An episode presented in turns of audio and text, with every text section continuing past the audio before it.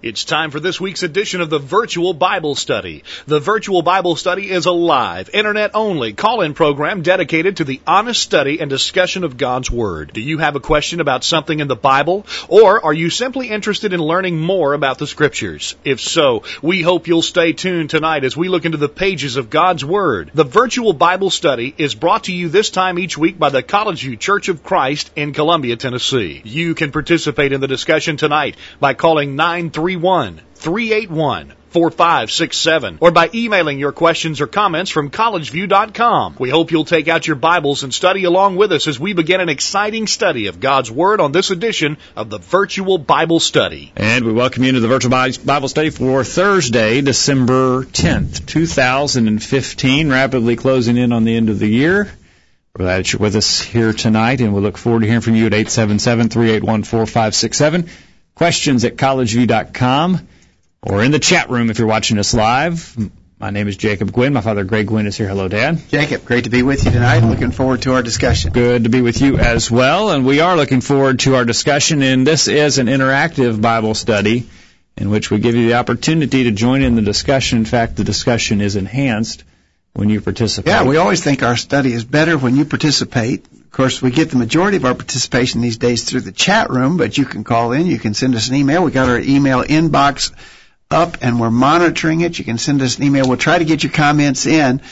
Uh, we we again think it's best when you participate, and we want we want to encourage that. We're looking forward to hearing from you. And uh, behind the controls, we got a rookie tonight, Justin from Florida, is uh, here uh, running the boards for us. So yeah, so thanks Justin yeah. for being here, and look forward to uh, him some flawless execution, clicking between the cameras and doing all the yeah. necessary technical stuff for us. All right, Kevin's listening to us in Cincinnati. I think Sharon is in South Carolina. Arthur and Josh and Kristen are in Columbia, Tennessee tonight. So we're looking forward to a good discussion with those who've already signed in, and if you've not signed in the chat room, we encourage you to do that there.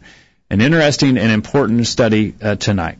Jacob, we came across a blog by a man by the name of Bevins Welder. Yes. He's a Baptist preacher in Corpus Christi, Texas, at the Bible Believers Baptist Church in Corpus Christi, Texas. He maintains a blog page, and on his blog page, he had a, a blog entitled, Is Water Baptism Essential for Salvation? We want to review that tonight. In fact, we invited uh, Mr. Welder to join us for the discussion tonight, but he wasn't able to do so. He was kind enough to respond, and we appreciate that. But he uh, he was not able to be with us live on the program tonight. But we have his blog post, and I think it probably does a fitting job of describing his position yes. on the question: Is water baptism essential for salvation? At the the very first word in that blog is no. Period. Yeah. So in answer to the question, is water baptism essential for salvation? Mr. Welder's position is no. Yes. Period. Right. right. Now, uh, he goes on to say there are many denominations that teach you that water baptism is essential for salvation. As a result, they baptize babies, like the Catholics, the Methodists, and Episcopalians do, or they make water baptism a condition for salvation when you're older. Church of Christ, and he mentions the Church of Christ, Jehovah's Witnesses, Mormons, and others. Of course, they use Scripture to prove their doctrine. Almost all heresies are proved by the Bible. So he he is saying that our position our position is different than his. He says no, water baptism is not essential for salvation. We say yes, it certainly is essential for salvation. But he calls that a heresy to take that position. So you know, we might just make a point right here, Jacob. These days, a lot of people just sort of want to whitewash all religious differences. Uh, what you believe doesn't matter. I don't think Mr. Welder believes that. No, no, and we don't believe that. Right. And so that that's a good thing that's in a noble, sense. Yeah. In other words, he's saying we're heretics for teaching that you must be baptized to be saved. So in no, a way, that's refreshing, I guess. It, it is. Of, I'm, I'm saying if you believe it, then then stand for it. Yeah. Defend it and and accept the consequences of it. Mr. Welder says we're heretics because we teach the necessity of water baptism. Fine.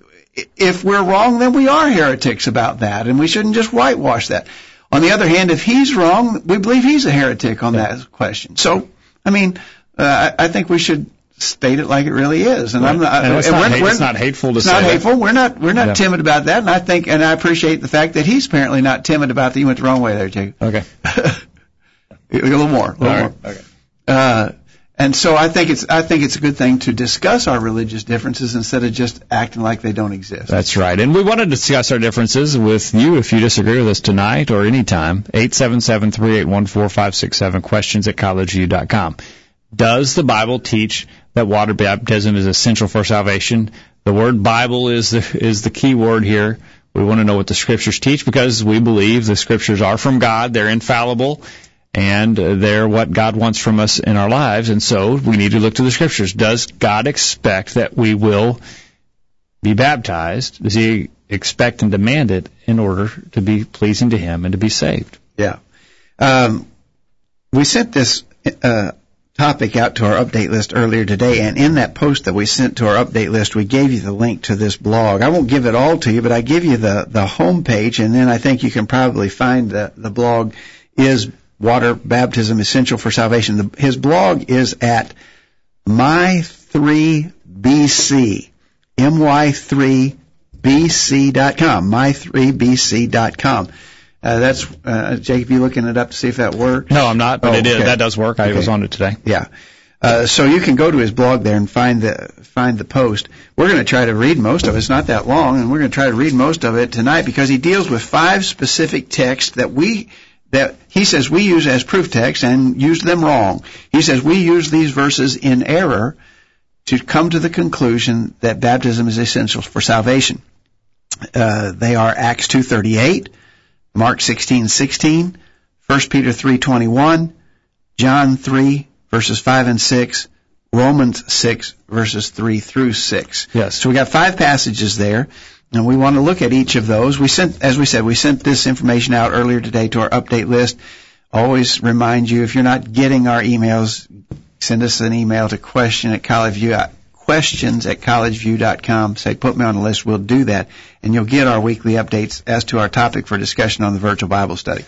All We've right. talked about baptism before, Jacob. It is a sticking point. It is a, It, it, and it, but it is necessary to keep talking about it because we obviously haven't come to an agreement in the religious world on this subject. It's very critical. It's about salvation. You know, it, this is not like what color you're going to paint your living room. right. This is about whether you're going to go to heaven or hell. This is, are you going to be saved or not?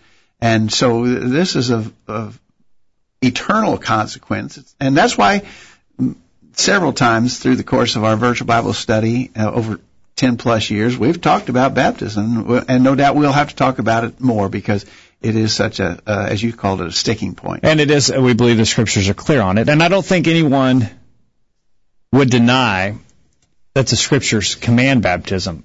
Uh, at least, I don't think Mr. Welder would uh, deny that the scriptures command baptism.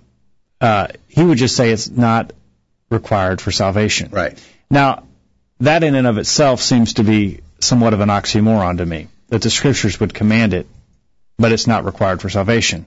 The way I understand the scriptures is if God said it, it's required for salvation. If it's commanded, then how could you say it wouldn't affect your salvation? If you chose not to do it uh, as God commanded, it would clearly affect your salvation. Yeah, so this is a big statement. Uh, it's baptism is not required for salvation, but you should do it, but it's commanded, and you should do it. and you should do it. Well, that there seems to be a disconnect there. Hebrews chapter 5 verse 9 says Jesus have and having been per- perfected he became the author of eternal salvation to all who obey him. We're going to look at passage here that uh, Mr. Welder brings up that where Jesus explicitly commanded baptism. It says here in Hebrews chapter 5 verse 9 he's going to save he's the author of eternal salvation to all who obey him. So do That- we obey that- it or not? So if, if Jesus commanded baptism, he's going to save those who obey him, then to me baptism is required for salvation. And if you chose not to, you would be disobedient. and he wouldn't save you. Yeah. Now, I think probably what Mr. Welder would say is, well, I, I think you should be baptized, and I'm going to obey that command to be baptized. I just don't think you have to do it to be saved. And as you say, that's self-contradictory position, really. It seems to be. Matthew chapter 7 verse 21 gives us a similar statement. Not everyone that saith unto me, Lord, Lord, shall enter into the kingdom of heaven, but he that doeth the will of my Father which is in heaven. Again, I don't think Mr. Welder would deny that being baptized is the will of the Father. And Jesus said the people who are going to be saved are going to be the ones who do the will of the Father. I don't know how you can work around that. So I think that answers the question: Is baptism required for salvation? We we all agree that Jesus did command it, And he said he would be the author of eternal salvation of those who obey him, and those who do the will of the Father will be saved. It seems to me that that settles the question in and of itself. Yeah. Yeah. So let's go to some of these passages, Jacob, and, and see. Let me read you what he says about the first one. It's the one that always comes up. Uh, I think some people think it is our favorite verse in the Bible. It's a plain verse. It's very clear, and it states its facts very straightforwardly. Yes. Uh, Acts 2.38. He says the key verse for this doctrine, the, the doctrine he's talking about is that baptism is necessary for salvation. The key verse for this doctrine called baptismal regeneration. We don't call it that. Right. We don't believe we're, we don't, we don't teach the notion of baptismal regeneration. Right. We believe we say, we're saved by the blood of Christ. Right. But we have to meet the conditions God has set forth in order to have that regeneration through the blood of Christ. And and we're not the only ones who think you have to meet conditions. Mr. Welder would as well. Yeah. There are certain things you that you conditions you got to meet. You got to you got to have belief. Yeah. He would say you've got to express your belief with some type of confession. He'd also, I think, agree that you have to repent. Those are conditions that you have to meet. If you don't meet them, I think I can say with all honesty, I have never used the expression baptismal regeneration in any sermon I've ever preached. right. We don't teach baptismal regeneration. We teach the necessity of baptism, uh, but uh, that's not a biblical expression. Now, what he may think it means, or what we might think that's that connotes, is might be different. But it's not a biblical expression. Yeah. So he goes on in Acts two thirty eight. Uh, Acts 2.38 is the baptism preached by Peter to the Jews who were responsible for Jesus' crucifixion. Up until Peter pointed out to them that they re- that the resurrected Jesus was the same one they had crucified, they weren't concerned about having killed him. Well, I think that's probably true. I mean, he, he brought this to their attention. He convicted them. he convicted their hearts that they had actually killed the very Son of God. Right. Right. Uh, he says, but since Jesus was going to make his foes his footstool, these guys were in serious trouble. Acts 2, verses 35 through 36. Agreed. Mm-hmm. And when they found out, they asked, what shall we do? Now think about that. That's all true. I, I don't have any difference with him up to this point. I have been a participant in the murder of God's only begotten Son. And I'm his enemy here. Yeah. He's going to make my his foes. His I'm in footstool. trouble because I'm I'm now uh, at adversarial relationship I'm on with the God. wrong side of this equation. Yeah. yeah. Okay. So so they and when uh, so they found out and they asked what shall we do. Notice this though. He goes on to say they did not ask what to do to be saved. They wanted to know what to do about their hearts being pricked over crucifying a now risen Savior. Now how does uh, how does that follow? Uh, they were not asking what to do to be saved. They wanted to know what to do about their hearts being Okay, now let's let's make let's make a, a, parallel here. Being saved is synonymous with being in a relationship with with God. Yeah. They were in a relationship with God, but how could they be His foes? No, well, we don't think they were. He, No, he's saying Mr. Welder was saying they, they, They- they- it wasn't a question about being saved. They weren't asking about being Right. saved. They were asking about what do we do about our hearts now because we we feel convicted that we killed Jesus. And because, as he referenced here, when David had said, "Till I make your enemies your footstool," they realized in their heart that they're His enemies. How in the world can you be in a relationship with God and be His enemy at the same time? They weren't saved. The context shows that they weren't saved, and they realized that, and that therefore their hearts were pricked. Now, notice he goes on and says, he, he says, first they had to repent of what they had done. Well, that's what Acts 2.38 says. When they asked, men and brethren, what shall we do? Let's read that. Uh, when they heard this, verse 37, they were pricked in their heart, and they said to Peter and the rest of the apostles, men and brethren, what shall we do? Then Peter said to them, repent and be baptized every one of you in the name of Jesus Christ for the remission of sins, and ye shall receive the gift of the Holy Ghost. So first they, notice, he uses the, the statement had to. They had to repent. Wait a minute. Then that says that there was a condition attached to them being saved.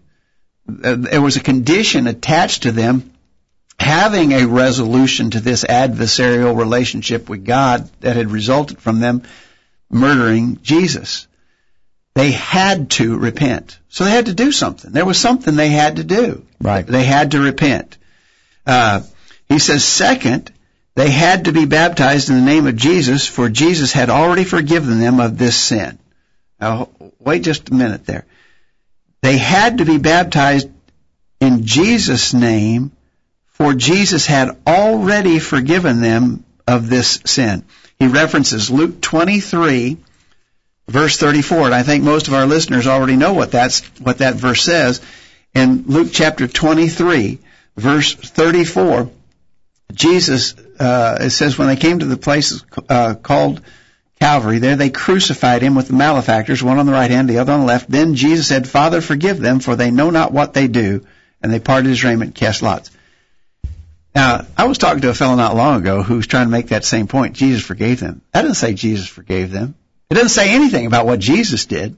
All it, it, all it amounts to is a request to God. Jesus wanted these people to be forgiven. He asked God to make that forgiveness possible. This says nothing at all about what Jesus did relative to those people or their forgiveness or, or him forgiving them. Uh, that's that's simply not stated. And you'd be making an argument that you couldn't prove in the text to say that Jesus had already forgiven them. But notice, here's what he does then. This is what Mr. Welder does. They had to be baptized in the name of Jesus, for Jesus had already forgiven them of this sin. Luke 23:34. This is what for the remission of sins is about. For meaning because of, like jumping for joy, not for meaning in order to get. So here in Luke or uh, in Acts 2:38, he says they had to repent and be baptized, every one of you, in the name of Jesus Christ for the remission of sins. Be baptized because your sins have already been forgiven. Well, why'd they have to repent then? He says repent and be baptized because your sins are already forgiven. Well, why'd they have to repent for if their sins were already forgiven? Doesn't make sense.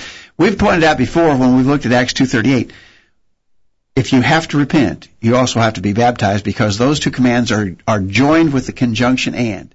If repent is necessary for remission of sins, baptism is necessary for remission of sins. They're joined. And that's this is not the only passage where Mr. Welders and others who hold similar the similar position it's not the only passage where they have to violate a basic law of English there with the the, the uh, contractor or the I guess it's a contraction. No, it's not a contraction. It's a well, I don't know. Con, yeah, anyhow, we don't even know our English. conjunction. Uh, but uh, yeah, conjunction.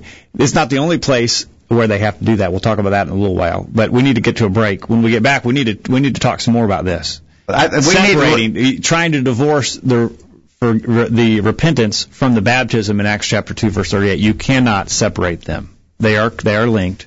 And for what one does, the other does. If one is required, both are required. Right. And we want to talk about that when we get back from the break.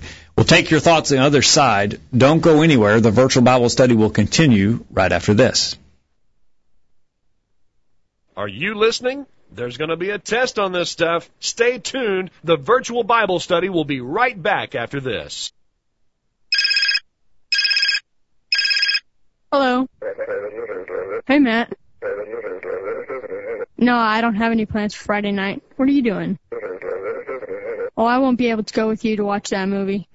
Because, Matt, the movie is rated R. Hey, why don't you just come over and hang out at my house Friday night? Great, I'll see you there.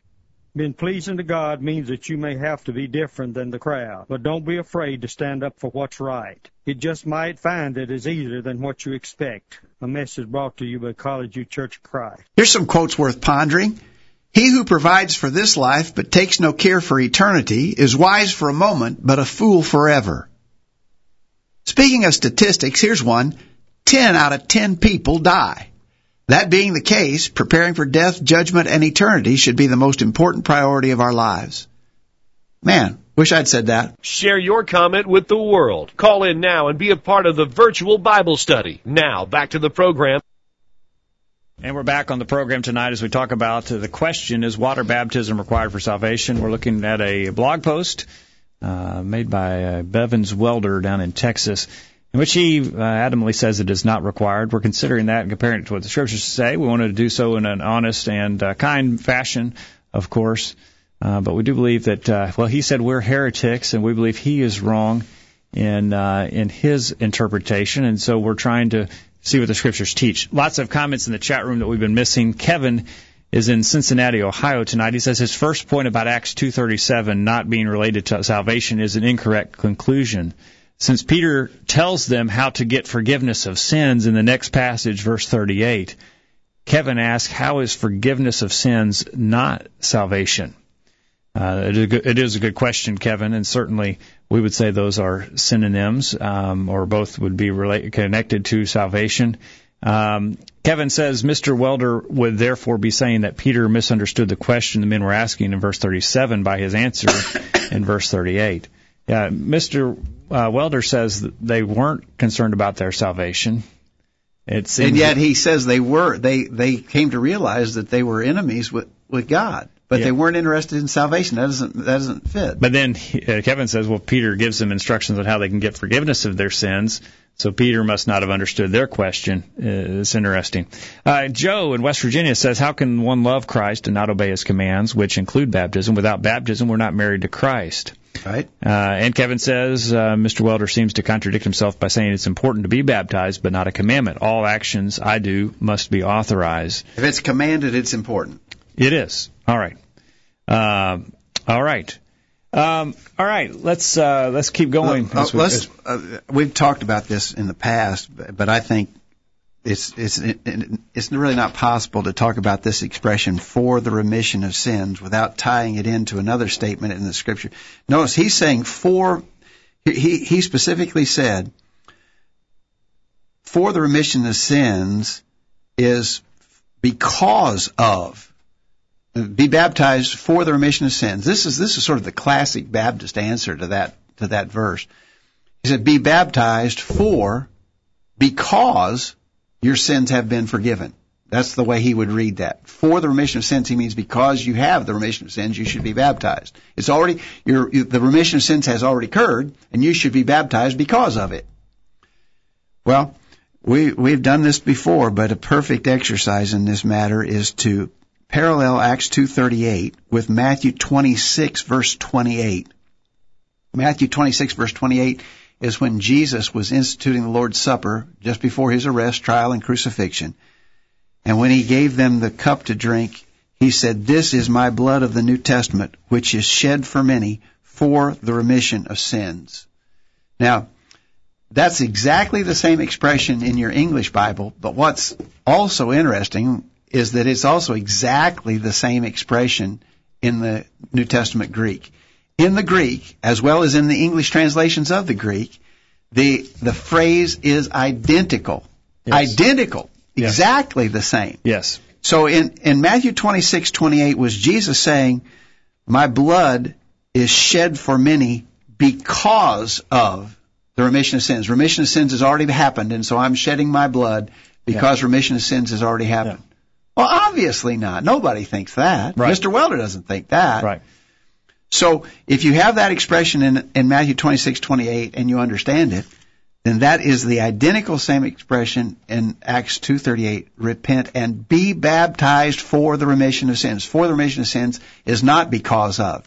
It's in order to. And Greek scholars can be lined up that will demonstrate that the proper translation of Acts 2.38 does not imply it had already happened. It was unto in order to receive the remission of sins. All right, two, two points to make here. First, you can't separate repentance and baptism in that passage. They're linked by the word and. Whatever repentance does, whatever repentance is required for, baptism is as well because it says repent and be baptized.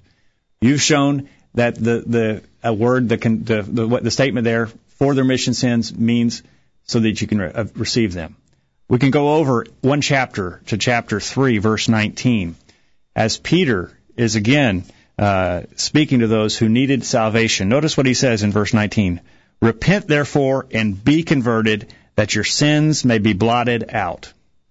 Was repentance required so that their sins could be blotted out yeah. in chapter 3, verse 19? And, and, and until they re- had repented, they weren't converted. Their, and their sins were not blotted out. Yeah. And so we see that repentance is required for salvation in chapter 3 verse 19. Therefore, it's required for salvation in Acts chapter 2 verse 38. And if it's required for salvation in Acts chapter 2 verse 38, then so is baptism because they're linked by the word and. I think we can show that if repentance is required for salvation, as it clearly is, then baptism must be as well from, from Acts chapter 2, verse 38. That's right. Okay. Uh, real quick, let's let's wrap up Acts two thirty eight. We're going to have to go faster, Jacob. He goes on to say, third, following their baptism, they received the gift of the Holy Ghost. Because notice that's what it says: repent, be baptized, every one of you, in the name of Jesus Christ, for the remission of sins, and ye shall receive the gift of the Holy Ghost. He says, third, following their baptism, they received the gift of the Holy Ghost. Now, if this were the way for everyone to get saved, we would certainly find evidence of it in other places in the Bible. Actually, I think we'd see plenty of examples. I think every every case of conversion in the book of Acts includes baptism. Okay. But he says, alas, this is the only place where we find anything like baptismal regeneration. In fact, we find something totally opposite in Acts 10, where the first Gentile converts were. In Acts 10:44, the Holy Ghost fell on them, and then they were baptized in water. They did not have to be baptized in water like Acts 2:38 to get the Holy Ghost. Peter even said that God gave these Gentiles the like gift as He did unto us, Acts 11:17.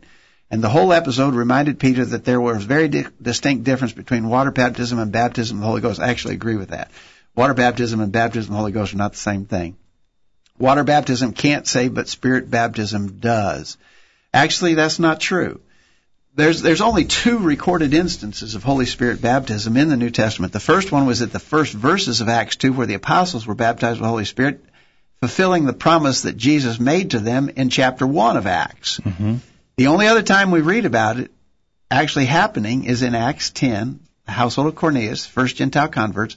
The Holy Spirit fell on them as he did on us at the beginning, Peter said. Uh, Acts 11 verse 17. In other words, it was a direct baptism of the Holy Spirit to demonstrate that the Gentiles should be brought into the kingdom just as well as the Jews. Mm-hmm. Holy Spirit baptism is not a command. We're not commanded to be baptized with the Holy Spirit. We're commanded to be baptized in water. You know, Holy Spirit baptism was a promise. It was a promise to the apostles in Acts 1. It came also upon the household of Cornelius in, in Acts 10. That's the only time, only two times we read about it. And it's clear, it served a clear purpose in both instances as a sign from God. Exactly right. Uh, but Cornelius and his household still had to be baptized. In fact, in in, in chapter 10, at verse uh, what is it, 47 or 48, uh, and verse no, yeah, wait a minute, let me get there. Yeah, verse 48, he commanded them to be he, after this. Mm-hmm. They were bad. They they received the miraculous measure of the Holy Spirit. They were baptized by the Holy Spirit, but they still had to be baptized in water. He commanded them to be baptized in the name of the Lord. So the, the command to be baptized still. I, I don't think that the Holy Spirit baptism saved them. There's not, you can't prove that from the text that Holy Spirit's baptism saved them. I don't think it did. I think water baptism was still for the remission of sins, even in the case of Cornelius. All right.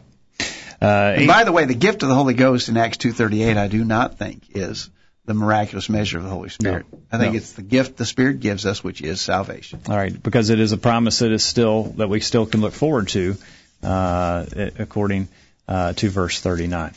All right, uh, as we go on tonight uh, in uh, the chat room, uh, Sharon says, "I'm wondering how many would misunderstand or deny the necessity if they were offered a million dollars if they repented and were baptized. I'm speculating there would be few, if any." I think that's right. There wouldn't be much argument about being baptized. People would be jumping in the baptistry. All right. Um, and uh, guess 997 says we cannot wrest the scripture for our own purposes. Guess 9116 says this is definitely the most debated topic I hear in the whole Christian realm. What would you say to a family that loses their six year old child suddenly? Surely God wouldn't want that child to spend eternity in hell if their parents had been taking them to church their whole life. Growing up, I was told that I need to understand everything before I go through with baptism. Someone must understand what they're doing and what all this means before they can be saved. We would agree with that. We I also- don't think you have to understand everything before you're baptized. I would, I would. Well, that's uh, true. I don't think that's a, a. That's not what we're saying. But we do need to understand our need for salvation. We need to have the desire for salvation. We need to have the fundamental faith that helps us understand what it's all about, and that Jesus is the means for us to be saved. There's some basic understandings we have. We don't have to understand. everything. None of us do understand everything. They certainly didn't in Acts chapter 2. Right. They didn't. But there's some basic throughout the book of Acts. is- Yeah, right. Exactly right. Okay. All right. Um, so um, Acts two thirty eight. It's a it's a, a a text that gets debated a lot, And I think the reason why Mr. Wel- Welder and others uh, who of, are of his persuasion, the reason they go into the attack mode on Acts 2:38 is because that verse really is devastating to their position, and they have to try to explain it away because you just read that and it just jumps off the page at you what it's requiring. Right. Right. So uh, anyway, uh, that, that would be our answer to that. We're gonna we, we're up to Already, mid hour okay. break. Let's take a break. We got to go fast. We got four more verses. We're going to look at Mark 16:16 next. Mark 16, 16, another one that's very clear and uh, difficult to explain away, but uh, we'll look at Mr. Welder's uh, explanation on the other side of the break. When we get back, we want your thoughts. Join in the chat room. Better yet, give us a call. The line is toll free and open, 877-381-4567. Don't go anywhere. The virtual Bible study will continue right after this. You won't want to miss what we talk about next. The discussion continues right after these important messages. This is Greg Gwynn with this week's bullet point. A survey by the University of Michigan reported on in USA Today studied traits that mothers think are important to instill in their children. These values were contrasted from the year 1924 to the present times, and so it covered a span of about 90 years. Interesting contrast. Notice this. In 1924, mothers thought teaching their children independence was 24% an important trait. Today, 75%. In 1924, tolerance was only considered to be 6% on the importance scale. Today, 47%. Loyalty to the church back in 24 was considered 50% an important trait for mothers to instill in their children. Today, only 22%. Strict obedience was 45% considered an important trait in 1924. Today, only 17%. The results of this survey, while not terribly surprising, are still quite disturbing. In 1924, children were taught to respect authority. That's what loyalty to church and strict obedience were all about. Today, parents have decided that independence, in other words, do your own thing, and tolerance, said another way is simply never criticize anyone else, are by far the most important things. Any wonder then that crime rates are soaring, drug and alcohol abuse are at all-time highs, moral values are nearly non-existent? God's word commands us to train our children in quote the nurture and admonition of the Lord, Ephesians 6 verse 4, and to show our love for them by supplying appropriate discipline, Proverbs 13 verse 24. Common sense, our own experiences, and even the statistics show us that God's way is the right way. That's this week's bullet point. Think about it. My name is Jim Meisner. I worship at the Church of Christ in Deckerville, Michigan. Be sure to listen to the virtual Bible study and watch it. A streaming Bible study. Why didn't I think of that? Now back to the guys. We're back on the program tonight, reminding you this program is brought to you by the College View Church of Christ in Columbia, Tennessee, and also on the web at thevirtualbiblestudy.com. Find out more about us there on our website. Come and visit with us. We'd like for you to join us. And if you've got any questions about anything you've heard, or maybe just want to suggest a topic for a future edition of the Virtual Bible Study, questions at collegeview.com is the email address you can use to contact us. We look forward to hearing from you. Real quickly, uh, it's not dealing with the blog that we're discussing tonight, but in the chat room, uh, guest nine, 9116 mentioned a six-year-old child that died suddenly, and then asked the question: Would the child the child wouldn't be saved? We're not saying that at all. No. We th- we think baptism is a necessity for those who have reached an age of accountability when they understand their sins and and can be made to comprehend their need for salvation. We don't think a we think a six-year-old child is still innocent and and would be in a safe condition, not a not a saved condition. They don't have to be saved. They're still in a safe condition in their childhood innocence. Okay. We just want to be clear on that. All right. Yeah. If there's questions about that, yeah, send us an email or get in the chat room there if you want more clarification on that. We're talking about uh, the bad question: Is baptism required for salvation? Is it a necessity? Looking at a blog post from Mr. Bevan War- uh, Welder in. Corpus Christi, Corpus Texas. Christi, Bible Texas. Believers, Bible Believers Baptist Church in Corpus Christi. All right, and so uh, he's uh, he's given a thorough explanation of his position. We're trying to give an explanation of ours. Basically, what he's done uh, is he's loving gone to verses that he knows we use to teach the necessity of baptism. Basically, he's trying to say we're misusing the verses. We think we're not. Uh, the next one that he mentioned is Mark 16:16. He says they only quote half of the verse. They are quick to quote, "He that believeth and is baptized shall be saved," but they're ready to run to another verse the moment you point out that they have left off the last half of the verse. The last half of Mark 16:16 says, "But he that believeth not shall be damned." All right, that's Actually, a general that's statement. not true. That's a general statement. We don't typically quote just half of the verse, and we're not afraid of the second half. In fact, here at College View, we for for the last two years we've been in a memory verse program trying to memorize verses. And Mark 16:16 was one of the memory verses. The whole thing. The whole thing. He that believeth and is baptized shall be saved. He that believeth not shall be damned. We quote the whole thing. We memorize the whole thing. Now we can harmonize that Yeah. passage. It's more difficult in Mr. Welder's position to harmonize the passage. Yeah, he goes on to say the condition for salvation is not water baptism, but rather belief. If you don't believe, you will be damned. And he references John 3:18 and John uh, John 3:36.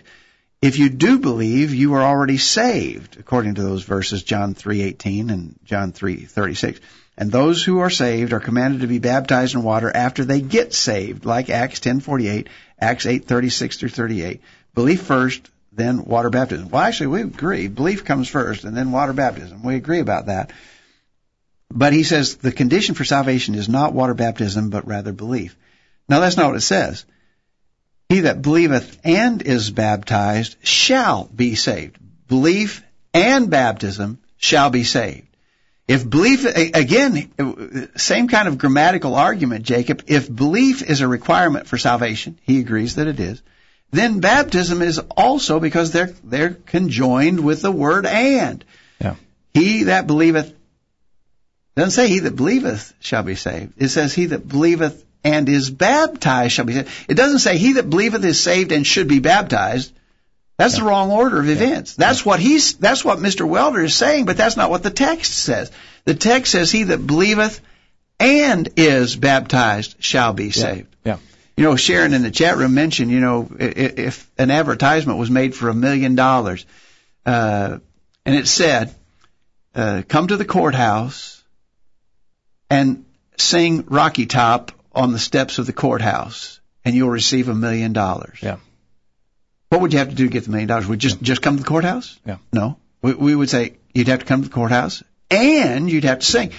Nobody would argue that. People would be down there singing Rocky Top at the top of their lungs Right. if that was advertised in the paper. They would understand that statement.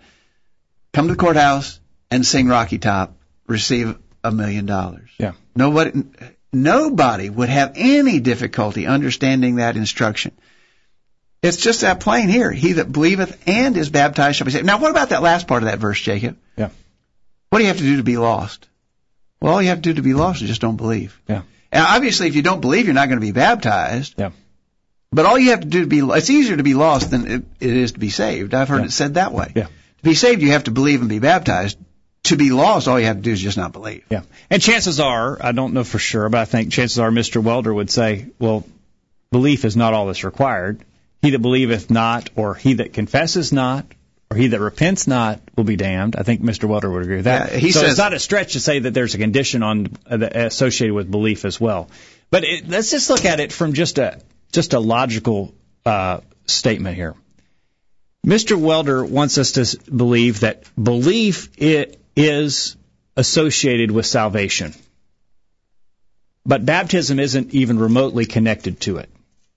So if Jesus wants to make a statement about our salvation, he throws in something that's not even remotely connected to it in the statement.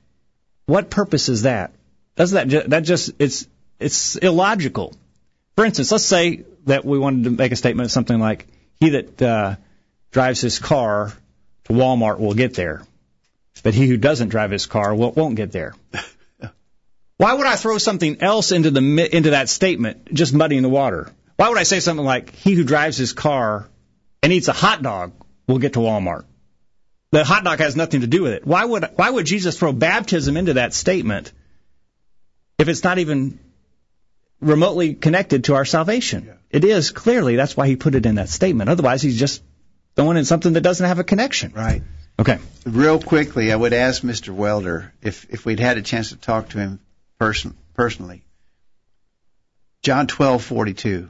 Nevertheless, among the chief rulers, men, also many believed on him, but because of the Pharisees, they did not confess him, lest they should be put out of the synagogue, for they loved the praise of men more than the praise of God. That's John 12, verse 42 and 43. It says they believed. Were they saved? Would they be saved in that situation? They believed. The Bible says they believed. but they would not confess him because they loved the praise of men more than the praise of God. I think Mr. Welder would agree with us. They were not saved, even though they believed. Sometimes I've heard that passage uh, called the the description of unsaved believers. Right. Anyway, we got to move quickly. We, But but it's yeah, it's not unheard of then to say there's things associated with belief. Baptism is one of them, and that's all we're saying. Exactly right. All right. All right. Okay. Let's go to the next one. So we've talked about Acts 2:38 and Mark 16:16. The next one he brings up is 1 Peter 3:21. They like to chop off part of this verse as well. They quote, "Baptism doth also now save us." Well, there's a lot more to that in that verse than that. For one thing, the first part of the verse says, "The like figure whereunto even baptism." Let's read that because he's he's he's just given us uh, bits and pieces of it, Yes. and and we agree that when we look at such verses, we need to look at the totality of them, and we need to look at Yeah. them in their context. Yes. First Peter three twenty one says, "The like figure whereunto even baptism doth also now save us, not the putting away of the filth of flesh, but the answer of a good conscience toward God by the resurrection of Jesus Christ." By the way, that's another one of our memory verses, and we don't chop it up. We quote the whole verse Right. when we Mhm. practice our memory verses, as we do weekly. Uh, but notice the context. The previous verse mentions Noah. It speaks of some who were disobedient when once the long suffering of God waited in the days of Noah while the ark was a preparing, wherein few, that is, eight souls were saved by water. Yeah. The like figure whereunto. So, you know, you got to, what is considered to be the, the type and antitype? Yeah. Wh- wh- What sort of foreshadowed the, the other? Noah's salvation by faith and obedience foreshadowed the situation that exists now where we, by faith and obedience, are saved. And that obedience includes baptism in water. Baptism doth also now save us. Yes. And so the figure, the, the, the symbolism was of what happened to Noah. The, the, the reality, the, the fullness of the situation is what happens for us being saved through faith and obedience in Christ Jesus. Absolutely. And the, he wants to to make a, a big to do about the fact that it's a figure or it's an antitype, a type antitype relationship. The fact that it is a figure doesn't make it any less significant. It, it's it's just showing that it was foreshadowed. Uh, the same Greek word, I'm sorry, yeah, the same Greek word is used in Hebrews chapter 9, verse 24. For Christ has not entered into the holy places made with, with hands, which are the figures of the true, but into heaven itself to appear in the presence of God for us. The holy places in the Old Testament, the most holy place in the Old Testament, it was real. Heaven is real.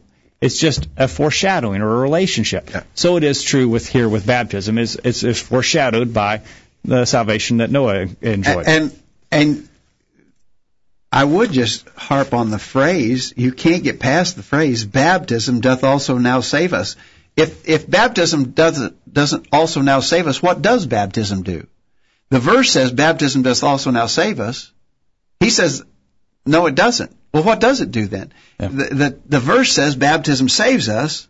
He says no, it doesn't. the word figure in front of that doesn't mean that doesn't negate the statement. The Yeah. statement still stands. Baptism saves us. We agree. It's not just the putting away the filth of flesh. It's the answer of a good conscience toward God by the resurrection of Jesus Christ. The power of it comes from the resurrection of Jesus Christ. He says, in the context, the ones who went under, the ones who went under in Noah's flood all drowned and perished. The ones who floated are the ones who were saved. So if you followed their reasoning, the proper method of baptism would be float around in the baptistry for a while. Now that's a little cynical, I think. Yeah. Uh, He doesn't believe baptism is a, a floating, nor do we. No, baptism is immersion. N- uh, those who were saved in Noah's day believed Noah believed and obeyed. Yeah. He was saved. We believe and obey, and we're saved. That's the that's the pattern. That's Okay. the figurative All right. figurative. Water happened to be associated with both of them, but He says water can't put away the filth of flesh. The only thing that uh, that in the context can put away and save us is the resurrection of Jesus Christ. We agree. Yep. The power in it is by the resurrection of Jesus Christ. yeah. Uh, he says that's what Paul said in 1 Corinthians 15, beginning verse 13. We agree. Water baptism is the answer of good conscience toward God once you're saved. No, it's it's our conscience responding to God. The answer of good. In other words, we're convicted of our sins. We want salvation. We answer God by obeying His commands. All right. Let's grab our last break, Jacob, and we got two more we got to go to quickly. John 3 verses 5 through 6 and Romans 6 verses 3 through 6. We'll get on those on the other side. Don't go anywhere. The virtual Bible study will continue right after this. Don't touch that mouse. The virtual Bible study will be back right after this. Hello, everyone. I'm Monty, a member of the College View Church of Christ. So you've been hearing all about the College View Church of Christ on the virtual Bible study and are interested in finding out more about the church. But you live hundreds of miles away from Columbia, Tennessee and can't come and visit with the congregation to find out more. There's no reason to fear. After all, we live in the 21st century. Here's what you can do to find out more about the College View Church of Christ. First, why don't you check out our website while you're listening to the virtual Bible study? You'll find important information about the church there, including bulletin articles there on various subjects, and can even listen to sermons that have been presented at the College View Church in the past. Secondly, if you have questions about the church or about any Bible teaching, why don't you send an email to us and let us know how we can help? Send your questions to questions at collegeview.com. That address, once again, is questions at collegeview.com. We can even have a personal Bible study with you over email if you desire. And finally, if you would rather talk with someone in person, give us a call at 931-381-4567. That's 931-381-4567. You can call this number anytime. If you don't get an answer, leave a message and we'll call you back as soon as we can. We're glad you're listening to the virtual Bible study and hope to hear from you soon. We're tracking the trends on the virtual Bible study. From 1990 to 2000, the combined membership of all Protestant denominations in the USA declined by almost 5 million members, or 9.5%, while the U.S. population itself increased by 24 million, almost 11%. At the turn of the previous century, that is 1900, there was a ratio of 27 churches per 10,000 people, as compared to the close of this last century, the year 2000, where we had just 11 churches per 10,000 people in America. The United States now ranks third following China and India in the number of people who are not professed Christians. In other words, the U.S. is becoming an ever increasing unreached people group. Half of all churches in the U.S. did not add any new members to their ranks in the last two years. That information is via churchleadership.org. The Word of God says in Psalm 9 verse 17, the wicked shall be turned into hell and all the nations that forget God. Use your internet connection for something good. Listen to the virtual Bible study every week. Now, back to the program. Back on the program tonight, going to the top of the hour and going fast, as we look at two more passages presented by Mr. Welder. Uh, that he says, do not show baptism as required. We're reviewing his blog. This is Bevan Welder, uh, preacher for the Bible Believers Baptist Church in Corpus Christi. Corpus Christi, Texas. Bevins Welder, and we he's done it. He's he's been kind and gracious in his his uh, uh, dealing with the subject. We're trying to do the same. Yeah, we we obviously disagree and disagree seriously disagree, but we Yeah. we respect him for putting out his position. Uh, and we want to answer it Right. because he, basically he's tried to s- say we've misused these verses, and we're trying to demonstrate we haven't misused them. We're actually trying to apply them just exactly. Yeah. So the next one that he mentions that we misuse is John 3 verses 5 and 6. Now you may remember John 3 is when Nicodemus came to Jesus by night. Uh, Jesus said, let's read a little bit more. He mentioned just verse 5 and 6. Let's re- start back at verse 3. Jesus said unto him, uh, Verily I say to thee, except a man be born again, he cannot see the kingdom of God. Nicodemus saith unto him, How can a man be born again, or how can a man be born when he is old? Can he enter a second time into his mother's womb and be born? Jesus answered, Verily, verily I say to thee, except a man be born of water and of the Spirit, he cannot enter the kingdom of God. That which is born of flesh is flesh, that which is born of the Spirit is spirit.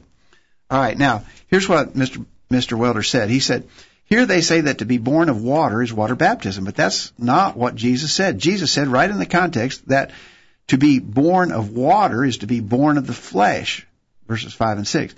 He interpreted this for you. So when a woman prepares to deliver a baby, her baptism breaks, right? Of course not. Her water breaks. Do you get it? The flesh birth is a water birth. Well, I just think that's complete perversion of the, of the text. Jesus says, this is all about, and it's interesting that he didn't go to the full context of this. Jesus said to Nicodemus, except a man be born again, he cannot see the kingdom of God. Yes. So this is all about being born again, right? Nicodemus say, well, how could I, would I have to enter into my mother's womb again and be born a second time? No, it's not about it. Jesus basically says, no, it's not about that. He says, except a man be born of water and the Spirit, he cannot enter the kingdom of God. So the being born again involves being born of water and the Spirit. It's, basically, Nicodemus says, you, are we talking about being born of your mother? Maybe being born a second time by your mother? Are we talking about, is the water the water of natural childbirth? Yeah. Jesus basically says, it's not about your mother here. We're not talking about being born of your mother.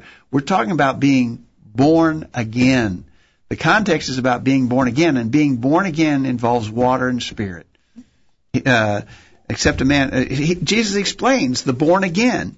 He's, notice verse 3, except a man be born again, he cannot see the kingdom of God. The parallel statement is in verse 5, except a man be born of water and the Spirit, he cannot enter into the kingdom of God. Do you see that? So to be born again is to be born of water and the Spirit. Jesus was teaching water baptism. It wasn't anything at all to do with the waters of childbirth. Uh, the, the context of this passage, I think, clearly shows that. Another passage that helps l- provide some backing to what you've said is Ephesians chapter 5 verse 26 where the water and the spirit are mentioned in unison again there relating to our salvation, the salvation of the church. Verse 25 of Hebrews, or Ephesians chapter 5, husbands love your wives just as Christ also loved the church and gave himself for her that he might sanctify and cleanse her with the washing of water by the word. Or in other words, being born of water and of the Spirit, washing of water by the word. The Spirit being the word there. Uh, they're connected. Yeah. Baptism is directed by the Spirit. Uh, Titus 3 verse 5, not by works of righteousness which we have done, but according to his mercy he saved us by the washing of regeneration and the renewing of the Holy Ghost. By the way, there's that re- word regeneration. It doesn't say baptismal regeneration. We were saying earlier we never use that expression. It's not even a biblical expression, but there is a notion of regeneration. And he talks about the washing of regeneration, the renewing of the Holy Ghost. I would parallel that to being born of water and the Spirit. Okay. Uh, and then 1 Peter chapter 1, verse 23. 1 Peter chapter 1, verse 23, being born again not of corruptible seed, but of incorruptible seed by the word of God which liveth and abideth forever. The born again, the spirit part of that is the word, teaches us what to do, and we respond in obedience to, to baptism. All right. Let us know your thoughts. Look forward to hearing from you in the remaining minutes of the program tonight. All right, real quickly. The last one. We talked about Acts 2.38, Mark 16.16, 1 Peter 3.21, John 3, verses 5 through 6. He mentions Romans 6, verses 3 through 6. He says Romans 6 verse 3 through 6 is a description of the baptism of the Holy Spirit. 1 Corinthians 12:13. This is the process whereby the Holy Spirit so literally makes you a part of the body of Christ that you actually baptized into his death. You are buried with him, and you shall be with you shall also be in the likeness of his resurrection. The baptism of Romans 6 verses 3 through 6 is something that no baptistry in the world can do for you. That is something that only the Holy Spirit can do for you. For by one Spirit are we all baptized into one body. You might be interested to know that not only does the word water not appear in Romans 6, it does not appear anywhere in the entire book of Romans. So why would anyone think they could find water baptism there? They could only they could only if they were desperately looking to prove a heresy. All right. Uh, well, I I just challenge everyone to read Romans chapter six. He says, "Know ye not that as many of us were baptized into Jesus Christ were baptized into his death? Therefore we are buried with him by baptism into death, that like as Christ was raised up from the dead by the glory of the Father, even so we also should walk in newness of life. For if we've been planted together in the likeness of his death, we shall be also in the likeness of his resurrection.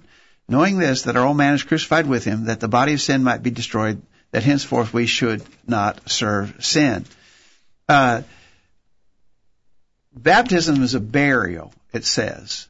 Uh, how would that how would that be Holy Spirit baptism? He's saying that this is Holy Spirit baptism that's being described in Romans six. I don't think it is. Holy Spirit baptism is nowhere commanded in the New Testament. we said earlier, Holy Spirit baptism is only evidenced two times in the New Testament. Acts 2, the case of the apostles. Acts 10, the case of Cornelius and his household. It was never commanded. It was always only promised. Jesus himself being the administrator of that promise. Jesus uh, uh, said in Acts 1, uh, uh, well, the promise is in Acts 1 beginning verse 4. Wait in Jerusalem for the for the promise of the Father, which he said, You've heard of me. John baptized with water, but ye shall be baptized with the Holy Ghost not many days hence. It was a promise, it wasn't a command. Uh, this is a command. Baptism is a command, and and we are buried with Him in baptism. How how how does Holy Spirit constitute a burial? That's a good point. Let's let's let's imagine. Let's let's let's take it that it is Holy Spirit baptism now. So we're buried in the Holy Spirit in baptism, right? We're buried in Him. But notice what we do. We're raised out of that to walk in newness of life. If we've been buried in the Holy Spirit, we, does that mean we come out of it when oh, we're raised good. up? That's a good point. Uh, where the analogy breaks down. The imagery doesn't work. Yeah, it only yeah. works if it's water. You're buried in the water, and then you're raised to walk in newness of life. Yeah. The, the burying is what you do with the dead man. You, and so we uh, die to sin. They're die to sin. You're buried, and then you're raised to, to walk in newness of life. A- As you get out of that burial, then you're raised to walk in newness of life. It just doesn't work, and, and as the imagery doesn't work there, if it's Holy Spirit baptism. I think you're exactly right. That's a good point to make. Uh, I believe. Um, so Romans six, I think, is clearly teaching baptism in water for the remission of sins. We're buried. We rise to walk in newness of life. He he said later in that same chapter, Romans six verse seventeen, God be thanked that you were the servants of sin, but ye have obeyed from the heart that form of doctrine which was delivered you. Being made free from sin, you became the servants of righteousness. This was the doctrine delivered to them that they had to be baptized, and they chose to obey that. Yeah. How would how would how can Holy Spirit baptism be something I obey? How does that work? Yeah. And it, it's a very definitive thing here because I know at, at this point I'm dead to sin and I rise to walk in. New. How do I know that that's occurred? Yeah, and, and how would it be something I obeyed? Holy Spirit, it, it, I don't think Holy Spirit baptism happens today. I think Right. that was a limited thing in the first century for specific purposes. But if if it did, how could it be that I my obedience causes it? If even if it was happening, which I don't think it is, that's something the Holy Spirit does, not something I do. Right. I don't see it. Okay, as we wrap up today, um, we've got to look at a question from guest 9116. Why do so many denominations not believe it's a requirement, that being baptism, if it is so clearly stated in the text? What are your thoughts on that? Why do so many folks. Uh, that is a baffling question to me. I've never really been able to explain that. Uh, people are devoted to the doctrine of salvation by faith only. And I think it's an overreaction to what happened in the Reformation with the Catholic Church. That folks saw some problems in the Catholic Church, and then Martin Luther and John Calvin started their faith only position. I think it was an overreaction, and people have are going to live and die by that without looking at the scriptures. I think Yeah. clearly to see. I, a, a good question, I think, is a person with no religious preconceptions whatsoever. They never even heard anything about Christianity or anything taught in the Bible. And they picked up their Bible and read Mark 16:16. He that believeth and is baptized shall be saved, but he that believeth not shall be damned. What would that person think that meant? Well, uh, to me, there's no doubt what he would think that meant. Or a person that, that same person turned over to Acts 2:38. Repent and be baptized, every one of you, in the name of Jesus Christ, for the remission of sins. You shall receive the gift of the Holy Ghost. A completely non-biased, non-prejudiced person had no preconceptions. What would he think when he read that? He would think repentance and baptism were necessary to have forgiveness of sins. Uh, it, If uh, you, you have to go to these verses we've talked about tonight with a preconceived agenda, and therefore you have to work desperately to explain them away. Because as uh, in our chat room says, it's so clearly stated in the text. It is so clearly stated in the text. And if you wanted to write a statement that said you have to be leave and be baptized in order to be saved, how could you write it any way? Well, how would you say it? How would you How say could it? you say it any clearer than the way it's been said? Yeah. You, as you said, you've got to have some some. Hey Jacob, in Yes. the chat room, uh, our regular listener, uh, she's got the number 826 tonight, but she has finished listening to all of the virtual Bible studies. She started in January Wow. and finished yesterday. That's over 500 hours worth of, of In virtual Bible In study about archives. 11 months. Yeah, Unbelievable. yeah. Congratulations, Jay. You've you've done you you, you stand alone. No one else has ever done that. Yeah, if we had a prize to give you, you definitely would uh, want to get a prize Yeah. for that. Thank you very Yeah. much for, for listening. That's an encouragement. Sharon says one of the reasons why people won't accept that is because they don't want their family members, friends, and preachers to be lost because they didn't believe in baptism. Uh, uh, and then she uses an expression. I've heard people say, "My mother was the best woman I ever knew. If she wasn't saved, no one will be saved." And so they say, uh, you know, I'm not going to believe in baptism because my beloved mother wasn't baptized, Yep. and yet she was a good person. I think she was saved. We're not teaching salvation by works of merit. We're not saying you're earning your salvation, but we're saying that Jesus is the author of eternal salvation to all who obey him. Not everyone that saith to me, Lord, Lord, shall be saved, but he that doeth the will of my Father which is in heaven. This is clearly the will of God. We must be obedient if we want to be saved. Right. All right. Good discussion tonight. We welcome those who might disagree with us. Contact us anytime. We want to give you We'd some airtime. We'd be glad to have a a, a, a live give and take on this We'd kind of a subject. glad to let you state your position for all to hear it. So if you contact us anytime, questions at collegeview.com. Thanks to Justin for manning the boards. Did, it, did an expert job on his first time behind the wheel. Dad, thank you for your time tonight. Back, Jacob. Thank you again for listening. We hope you benefited from our study and discussion of God's Word. We hope you make plans to be back here this time next week for another edition of the virtual Bible study. In the meantime, we encourage you to put God first in your life, study His inspired Word, the Bible, and live by it every day. You'll never regret it.